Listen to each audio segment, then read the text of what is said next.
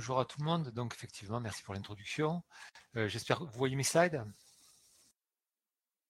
Oui, oui, parfait. Oh, parfait. Donc, euh, oui, je vais faire une introduction en fait sur les mécanismes qui me semblent importants et surtout par rapport aux services qui sont disponibles aujourd'hui euh, avec la 5G et les choses que l'on peut faire. Donc, je viens d'entendre qu'il pourrait y avoir une bulle orange sur autour d'un centre pour la robotique. Donc, effectivement, c'est une des solutions. Donc, commencer juste par présenter un petit peu les, euh, les évolutions donc au niveau des communications cellulaires sans fil.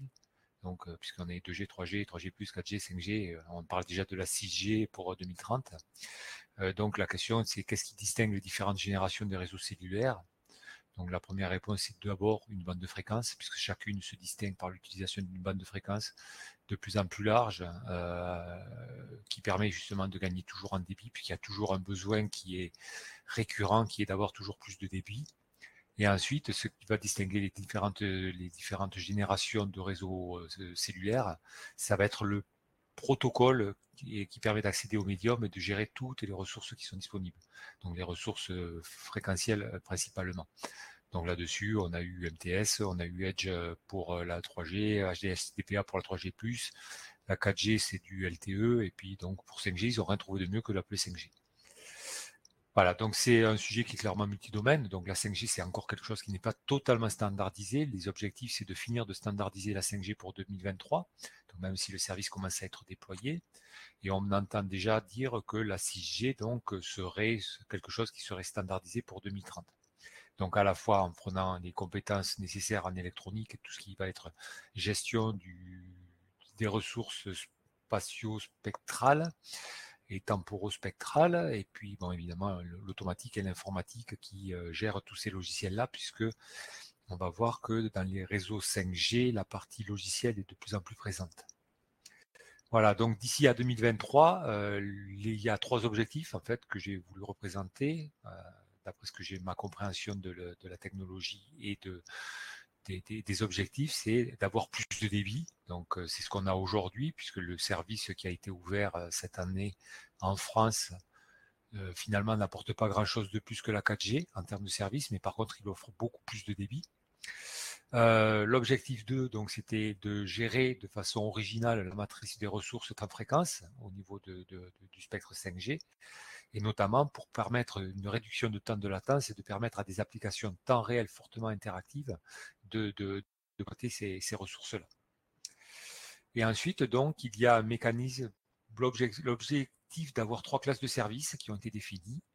Euh, donc ces trois classes de services, c'est euh, l'Enhanced Mobile Broadband, donc euh, qui est ce qu'on a aujourd'hui, donc avoir un service avec une bande passante beaucoup plus large, euh, de façon à obtenir des débits bien plus importants qu'en 4G. Et ensuite, il y a deux services plus spécifiques qui vont nous concerner euh, plus spécifiquement dans le cadre de la robotique mobile. Euh, il y a URLLC, donc Ultra Reliable Low Latency Communication, de façon à avoir des communications à faible latence, donc pour tout ce qui va être hautement interactif. Donc j'imagine que pour le pilotage d'un robot, ça va être extrêmement important, extrêmement stratégique. Et ensuite, vous avez tout ce qui va être autour des, euh, des, communications machines de, massives de type machine à machine, euh, typiquement ce qu'on appelle la, la 5G pour l'Internet des objets. Voilà, donc c'est sur les trois services qui sont, qui sont proposés. Euh, et ensuite, là-dessus, il va y avoir aussi un service de slicing, en fait, c'est-à-dire que l'on va pouvoir décomposer l'ensemble des ressources en différentes tranches qui vont pouvoir être allouées à différents utilisateurs, réservées à différents utilisateurs, avec le type de service qui, leur convienne dessus. Donc c'est euh, vraiment quelque chose dont on a beaucoup parlé quand on parlait de qualité de service différenciée, notamment dans l'Internet. Sauf que là, en plus, euh, il, y a, il va y avoir des mécanismes d'isolation physique, puisqu'on va vraiment allouer ces choses-là en fonction de, tranches de fréquences et de tranches temporelles distinctes. Donc, on va vraiment avoir une isolation totale. Alors, dans la 5G aussi, c'est ce que je disais tout à l'heure, il y a l'aspect programmabilité du réseau. Donc, en fait, les notions de SDN, Software Defined Network ou NFV, pour Network Function Virtualization, c'est-à-dire qu'on va avoir un réseau pour la transmission des données qui va être le plus générique possible, le plus matériel possible, et ensuite tous les services vont être fournis de façon logicielle, de façon à apporter beaucoup plus de flexibilité et de pouvoir surtout déployer plus facilement et plus rapidement des nouveaux services. Donc vous auriez juste, euh, si vous pensez à un nouveau service, à euh, le coder sous forme euh, informatique et ensuite à le déployer grâce à ces concepts de SDN, donc avec des contrôleurs réseau qu'il y aura dans, dans, ces, dans réseaux. Donc c'est sûr que ça, ça va permettre de garder finalement beaucoup d'infrastructures sans matériel sans avoir à les changer à chaque fois que l'on veut ajouter un nouveau service dans, dans, dans le réseau. Alors ensuite, on en parle pour la 5G ou la 6G. Alors c'est vrai que c'était au départ prévu pour la 5G, mais vu, la difficulté de la tâche et vu l'ambition que l'on a là-dessus, on en parle aussi déjà pour la 6G. Donc ça a été clairement une translation. Alors on va faire des choses et au fur et à mesure que des choses avanceront, ce sera intégré à la 5G et à la 6G, à mon avis, de façon parallèle. Donc notamment, il y a toute l'intégration de mécanismes d'intelligence artificielle. Euh, notamment, alors intelligence artificielle au sens large, hein, c'est-à-dire euh, avec la définition euh, qui a prévalu à la création des instituts d'intelligence artificielle et autres. donc finalement, qui intègre à la fois tout ce qui va être clustering, optimisation et, pas simplement l'intelligence artificielle telle que vous les roboticiens vous pouvez la, concevoir. Donc effectivement, on va avoir des, des, mécanismes de prise de décision, ou d'extrapolation, de, ou euh, de, de, de, régression pour trouver à faire des estimations précises de ce qui pourrait se passer dans un futur plus ou moins proche. Et donc tout ça pour améliorer la gestion du réseau et surtout le rendre plus autonome, puisque ce qui coûte cher aujourd'hui dans la gestion d'un réseau, c'est vraiment de le, de, de le, gérer de façon humaine. Donc, or, il y a beaucoup de choses qui peuvent se faire de façon totalement automatique, euh, notamment, comme je parlais d'estimation des, des, des, des donc estimer ce que sera la bande passante dans euh, quelques semaines, c'est quelque chose que l'on peut faire. Détecter les anomalies dans le réseau, dans le trafic réseau de façon automatique, c'est quelque chose que l'on peut faire aussi. Euh, donc voilà, c'est quelque chose qui, est important. La sécurité aussi était quelque chose qui devait être natif au niveau de la 5G. Euh, bon, le, les problèmes sont très très complexes, donc je pense qu'il y aura des choses qui seront intégrées, mais on va continuer et, le chantier reste ouvert pour euh, toutes les futures générations des réseaux cellulaires. Et il y a également un lien avec les réseaux satellites, notamment les réseaux satellites en orbite basse, de façon à essayer de pourvoir à une couverture universelle, euh, parce que faut avec ce, cette nouvelle technologie, il va falloir multiplier le nombre d'antennes euh, les, fameux G-Note B. Euh, il en faudra plus que pour la, 4G. Euh, donc évidemment, en zone urbaine, c'est possible. Par contre, dès lors qu'on va aller dans une zone moins densément peuplée, voire quasiment désertique, ce sera moins facile.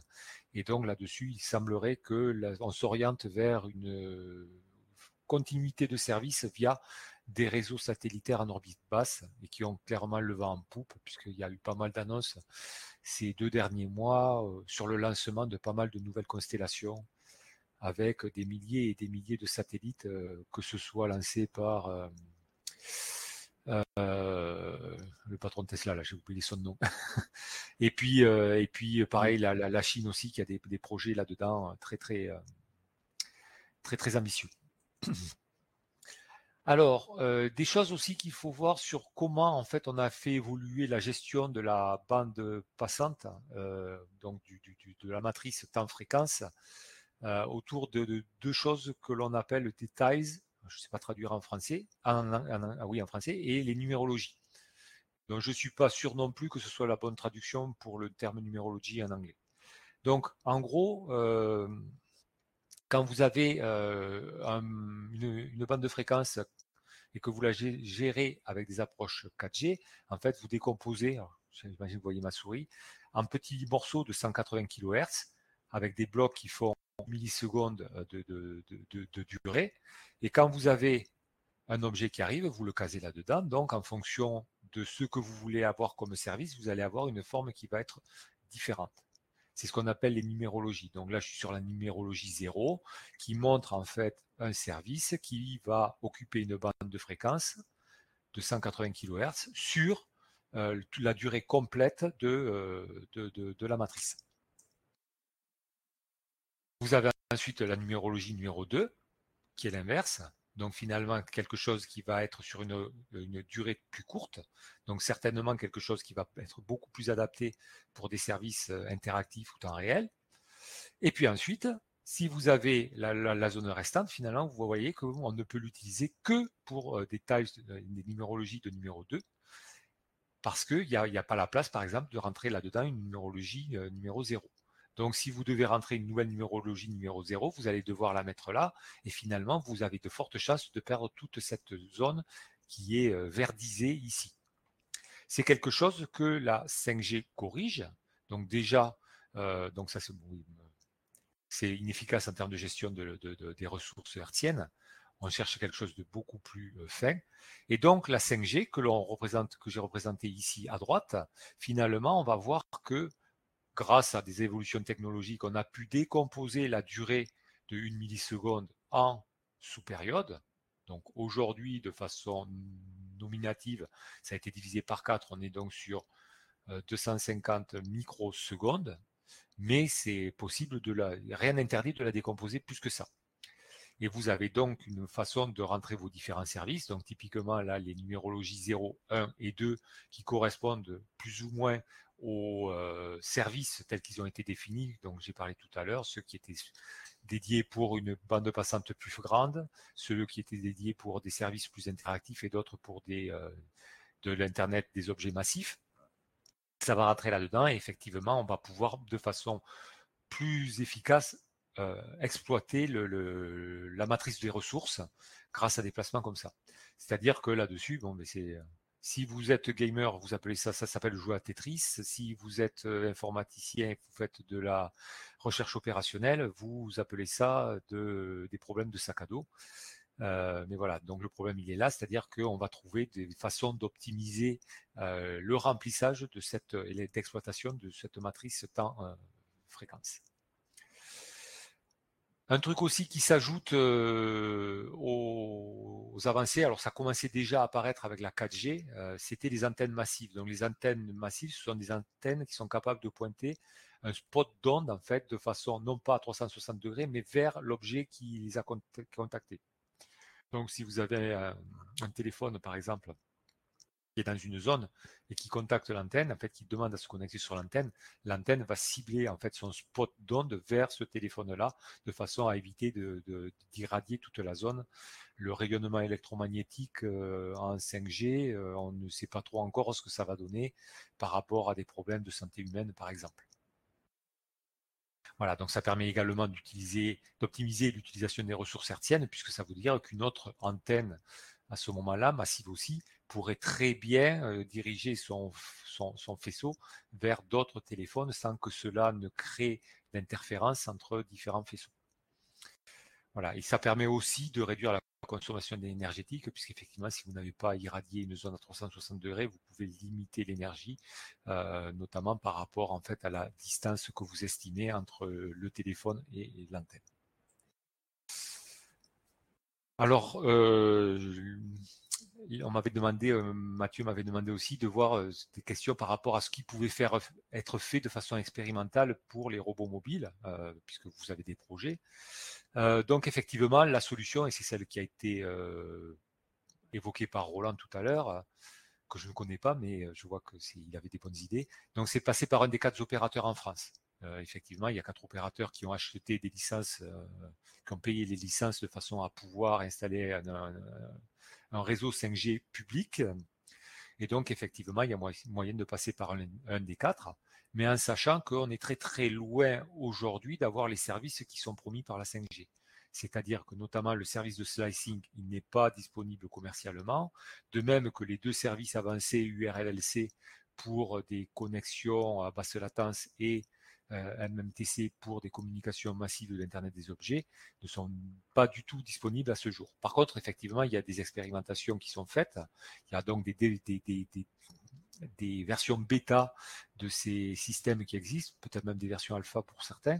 Donc, euh, il y a toujours moyen d'aller voir euh, un opérateur, de se présenter en tant que chercheur, de ne pas exiger euh, d'avoir un service qui est totalement opérationnel tout le temps, et de voir s'ils peuvent pas, à titre expérimental, installer ce genre de, service pour vous permettre d'en disposer. Donc c'est, je pense, typiquement ce que Roland a, voulu afficher dans le projet T-Rex. Et effectivement, j'ai négocié avec Orange pour essayer d'avoir en primeur euh, ce type de service. C'est tout à fait possible et visiblement, donc ça a l'air tout à fait possible euh, pour, pour le cas du projet T-Rex. il y a aussi autre chose qui existe, c'est la possibilité de déployer un réseau 5G industriel privé. Donc ça, c'est quelque chose qui existe. Donc ça, ça nécessite en fait d'utiliser des gammes de fréquences qui sont réservées pour cela, qui sont différentes de celles qui sont couvertes par les licences de 5G publiques. C'est des choses qui existent, notamment en Allemagne. Il n'y a pas très très longtemps, je suis allé visiter une usine Siemens à Regensburg, donc en plein milieu de, l'Allemagne. Et effectivement, ils se sont installés euh, un réseau 5G industriel privé qui permet de piloter leur chaîne de leur chaîne de production et également tous les tous les autres services euh, informatiques, systèmes d'information qu'il y a, systèmes de communication qu'il y a euh, au sein au sein de l'usine. Donc finalement, euh, comme on pouvait le pressentir, la 5G et la 6G, visiblement, quand elle sera disponible, on n'aura plus du tout de Wi-Fi dessus. Tout ça se se sera intégré dans des solutions 5G, 6G. Alors j'ai essayé de me pencher sur la même question euh, pour la France et j'ai pas trouvé d'informations. Donc je ne sais pas s'il existe une législation, si elle a déjà été euh, sortie, si le législateur a déjà légiféré là-dessus pour savoir il y a quelque chose en vigueur en France ou si on peut, de façon naturelle, créer euh, son propre réseau 5G industriel et l'installer euh, pour, euh, ses besoins expérimentaux ou même plus qu'expérimentaux, industriels, là-dessus, sur ces gammes de fréquences qui, sont réservées justement pour faire de, la 5G sur des courtes distances et sans pas bien sûr interférer avec l'Internet 5G public. Voilà, donc euh, c'est déjà l'heure de ma conclusion. Donc j'ai pas, pas été très long. Donc effectivement, comme je disais, la 5G, ça vise à être un réseau sans fil universel, au moins au niveau cellulaire, mais je pense que à terme, c'est également toutes les, tous les réseaux euh, euh, sans fil locaux qui pourraient être intégrés dans ces technologies, disparaître donc au profit de ces, 5G, de, ces technologies-là. Donc effectivement, les choses qui sont vraiment intéressantes, c'est le service de slicing, les classes de services différenciés, qui seront, je l'espère, adaptés aux besoins de chacun. Et surtout, donc, tout l'aspect euh, réseau logiciel qui sont développés, en fait, qui servent de support au développement de la 5G, qui vont permettre à la fois euh, une gestion facilitée de, des réseaux, mais également le déploiement de nouveaux, services euh, qui seront grandement facilités et qui ne nécessiteront pas finalement d'opérations lourdes sur les infrastructures matérielles du réseau. Par contre, effectivement, on en est, comme je vous disais, donc la standardisation, c'est prévu pour 2023. On peut parier qu'il y aura du retard. Donc, euh, la 5G telle qu'elle est déployée n'offre qu'un super service 4G, hein, de la 4G à haut débit. Euh, c'est peut-être valable quand même pour des expérimentations en robotique, puisqu'aujourd'hui, le, le, l'utilisation euh, de ce réseau est très très réduite. Il y a très peu d'utilisateurs et donc euh, autant qu'on peut le mesurer, les latences sont encore très très réduites. Par contre, ça n'a pas vocation à le rester au fur et à mesure que des nouveaux utilisateurs vont s'abonner à ce genre de service. Voilà. Donc après, il y a l'autre aspect donc que j'ai commencé à explorer quand Mathieu m'a demandé de faire cet exposé, mais que j'ai pas continué. Voilà, je, continuerai sans doute après parce que c'est un sujet qui m'intéresse.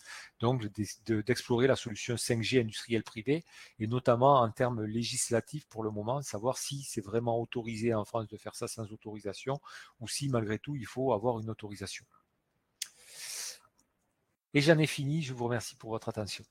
Et donc, si vous avez des questions, j'essaierai d'y répondre autant que faire se peut dans les limites de mes compétences.